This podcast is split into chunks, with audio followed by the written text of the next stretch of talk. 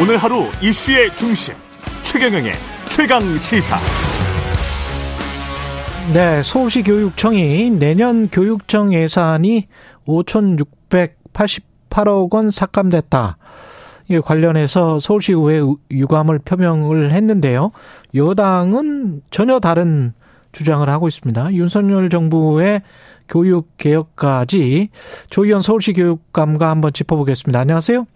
예, 예, 안녕하세요. 예, 서울시 교육청은 지금 서울시 의회에 교육청 예산이 5,688억 원이면 거의 6천억 가량 되는데 이게 삭감됐다. 그렇습니다. 교육 예. 현장에서 깊은 우려가 나오고 있다. 이렇게 입장문을 냈는데 예. 일단은 삭감은 됐습니까? 그렇습니다. 어, 저희들은 이제 확정이 됐습니다. 그래서 아. 5,688억 원이라는 게 굉장히 큰 액수입니다. 예. 통상적으로 그렇게 삭감이 되는 경우가 일단 별로 없고요. 교육청 전체 예산이 얼마죠? 저희가 12조쯤 됩니다. 12조에서 지금은 12조 9천억이니까 13조에 가깝게 되는데요. 예. 되게 그 중에 한 70%가 이제 인건비라든가 경직성 예산이고요. 음. 근데 이번에 이제 5,680원은 88억 원은 이제 학교 기본 운영비라든지 일선 학교에 뭐 난방비라든가 그다음에 뭐 아주 구체적으로는 학교 뭐 불법 촬영 예방 예산, 성년 제거 굉장히 다양한 초등학교 같은 경우는 이제 3학년에서 어, 6학년까지 뭐 프로젝트 수업이 있거든요. 꿈을 담은 교실, 꿈실이라는 뭐 이런 뭐 작고 작고 큰 많은 사업들의 예산이 이제 모아서 5,688억 원이 삭감된 것이죠. 아이들 건강을 생각하면 성면 제거 예산까지 삭감을 했어요? 예, 뭐, 그러니까 성면제 뭐 전체 예산이 삭감된 건 아닙니다만은 예.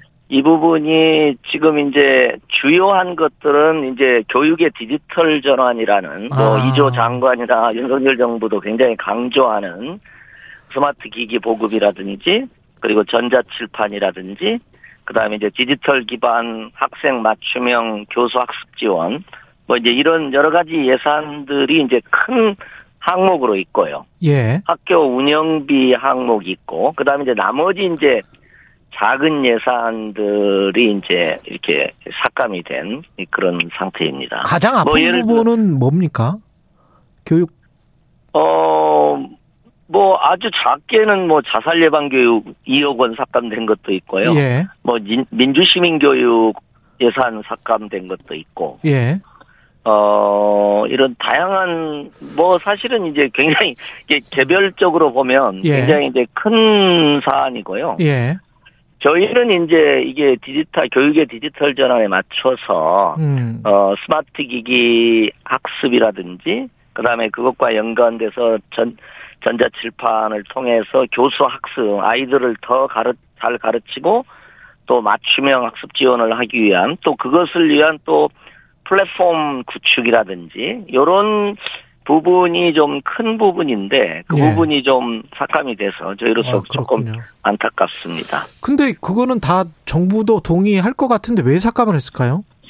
예, 그래서 뭐 이제 예를 들면 뭐 조연표 예산 음. 이렇게 해서 삭감을 하는 부분은 저도 뭐 그럴 수 있다고 생각합니다. 입장이 예. 다르면은 예. 그런데 이제 정부도 이렇게 추진하고 있는 어, 사업 부분에 대해서 이제 삭감이 되니까 저희로서도 조금 당황스러운 지점이 있고요. 정부의 이제 주요 정, 국정 과제가 뭐 디지털 교과서 보급이라든가 뭐 이제 이런 부분이 있거든요. 그래서 이조 장관님 같은 경우도 이제 얼마 전에 교육감들이 주도 주도해서 스마트 환경이 이렇게 확충이 됐기 때문에 그것을 기반으로 인공지능 교육, 시대의 교육으로 이렇게 가겠다. 인공지능 튜터 도입이라든지, 그 다음에 이제 여러 가지 교육 빅데이터 기반 AI 학습이라든가 이런 걸로 이제 가겠다고 이야기한 적도 사실 있었습니다. 그래서 저도 지금 말씀하신 것처럼 조금 적극적으로 근데 이제 예를 들면 뭐 학교 밖 학생들이 교육을 이어가도록 하는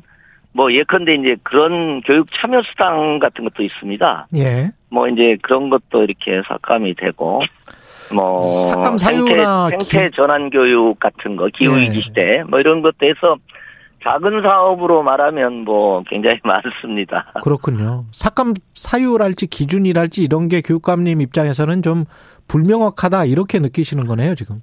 예, 물, 예. 물론 뭐 저희가 또 충분히 설득을 못한 지점도 또 있겠습니다만은 예. 의회에서 의회와 행정부의 관계는 의회는 이제 저희를 감시하는 입장이긴 합니다만은 예. 저희로서는 학교의 교육 지금 우리 시대에 요구되는 미래교육의 음. 과제에 관해서는 좀 여야 뭐 보수 진보를 넘어서 음. 함께 협력하는 모습도 필요하지 않겠나. 그리고 이제 학교의 뭐 안전이라든지 뭐 인권이라든지 이런 부분에 대해서는 조금 어 서로 이렇게 협력하는 게 좋지 않냐 이런 솔직히 좀 아쉬운 마음을 갖고는 있습니다.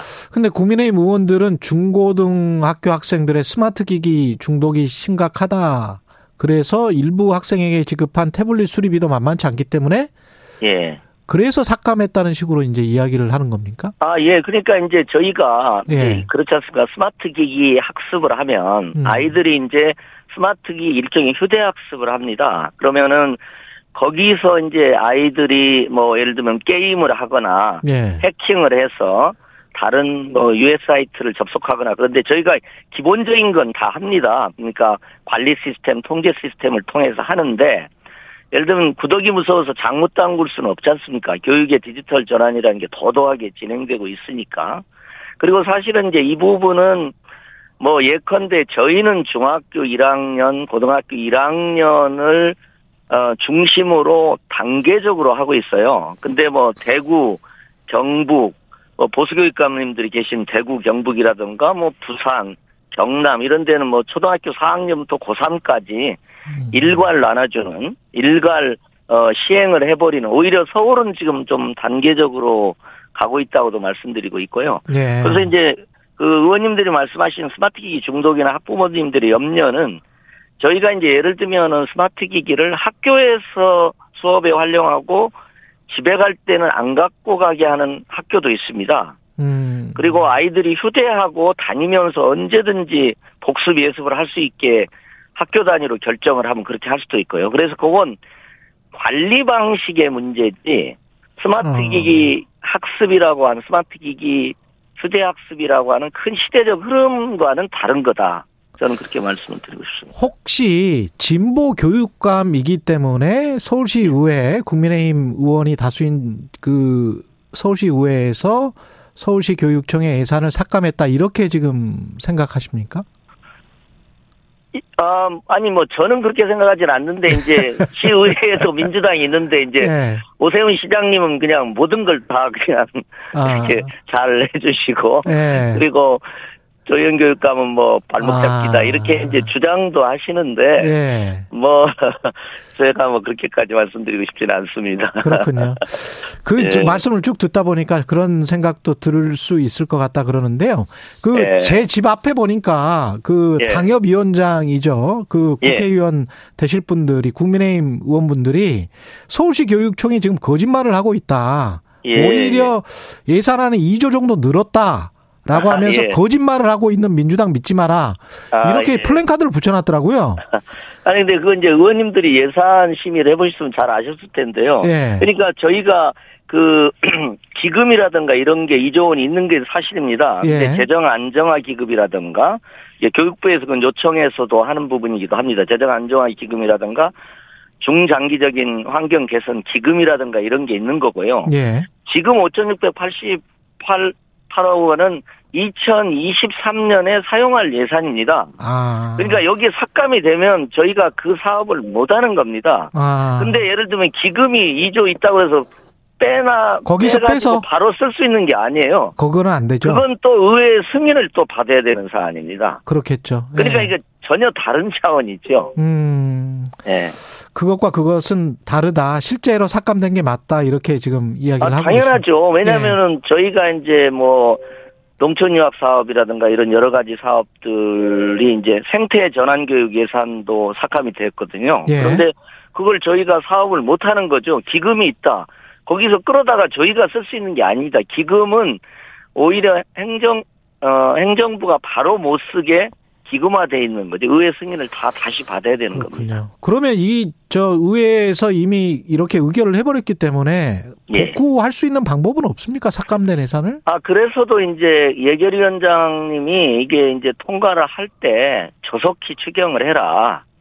그렇게 해서 마침 이제 저희가 뭐 지금 여의도에서도 예산을 가지고 여야 간에 이렇게 하듯이 예. 어 저희도 이제 좀 협의를 하고 있는 과정은 좀 있었습니다.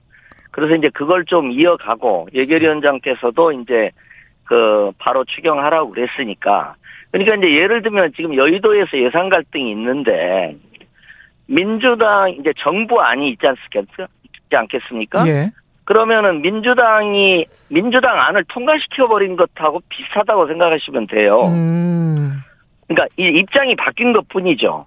저희가 이제 그 집행부니까 예. 행정부니까 저희가 예산을 냈는데 그러네요. 어떻게 보면 국민은 집행부가 여의도에 민주당 안 통과시키듯이 근데 여의도에서도 이제 그렇게 하면 안 되지 않습니까? 국민의힘 수정안이 않- 통과 통과된 거네요. 그러니까 국민의힘 수정안이. 예. 그렇습니다. 그러니까 어떻게 보면 이제 여의도도 지금 이제 민주당이 다수당이지만 국민의힘하고 협의해서 지금 중재안을 내려고 예. 또 의장은 중재를 타협을 해라. 좀 협상을 해라고 지금 압박을 하고 있고 그렇게 되는 거죠. 근데 민주당이 3분의 2 다수당이라고 해서 바로 통과시키면 안 되지 않습니까? 어떤 점에서 보면 그렇게 예. 하려고 하고 있지도 않고. 근데 여기는 그런 현상이 나타났다고 생각하시면 됩니다. 그렇군요.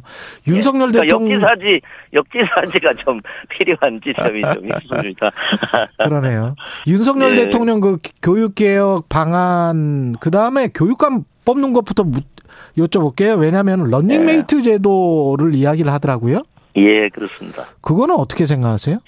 근데 이제 뭐 연금 노동 교육 개혁 중에서 삼 3대 개혁을 했는데 저는 교육 개혁 중에서 뭐 교육감 직선제 제도 개선이 저는 시급한 과제는 아닌 것 같아요. 음. 그렇지 않습니까? 우리가 어떻게 22세기를 살아갈 아이들에게 미래 역량을 키우는 인공지능이라든가 이런 여러 가지를 할 거냐 이게 문제인 거지. 지금 이제 러닝메이트 제는 아 교육감 후보, 시도, 시도지사 후보가 나와서 이렇게 연합하는구나 생각하실 수 있겠지만 지금 어, 국회에 제출된 법안으로 보면 시도지사의 교육감 후보 지명에 가깝습니다. 음, 그렇군요. 그렇게 되면 예. 이제 이렇게 되는 거죠. 공천 줄 세우기 하듯이 교육감이 되고 싶은 사람들이 시도지사 후보들에게 줄 서야 되겠죠. 아. 그러니까 교육의 어떤 정치적 줄 세우기가 이제 나올 수가 있고 교육의 정치적 중립이 좀 훼손될 여지가 있다고 뭐 대부분의 교육감님들은 다 그렇게 생각하시고 있습니다. 예.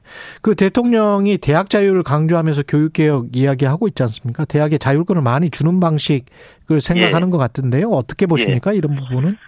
예, 대학의 자율성을 확대하는 부분은 크게 보면 동의가 되고 그건 예. 시대의 또 가치죠. 왜냐하면 여러 부문의 자율성을 확대하는 건데요. 이제 문제는 어 말하자면 국민의 거대한 세금이 지원되기 때문에 자율성 확대와 또 공공성 실현, 예를 들면 뭐 격차 확대라든지 교육의 빈부격차 확대라든지 이런 공공성 부분하고를 어떻게 조화시킬 거냐 하는 게 좀 과제입니다. 그러니까 음. 순수히 대학의 자율성 확대로만 어, 그건 중요하게 확대는 돼야 되지만요. 지금 예. 이제 교육부 통제가 너무 심하니까 그러나 저는 조금 그 두 가지를 조화시키는 고민을 교육부가 더 해주셨으면 하는 생각도 있습니다. 예. 그리고 새 교육 과정에 자유민주주의가 이제 포함된 것을 두고 논란이 있었는데 2024년부터 이제 적용이 됩니다. 예. 이거는 핵심 논쟁거리는 뭐라고 보세요? 어 그러니까 이제 국내적인 뭐라 그럴까 그 갈등 이슈로는 뭐 자유민주주의를 넣느냐 마느냐 이제 이런 문제가 있고요. 또 저는 이제 국제적인 수준의 어떤 인권 이슈고 국제적인 이슈라고 하는데 뭐 예를 들면 성평등 문제라든지 그렇죠. 그거는 또. 섹슈얼리티 문제라든지 예.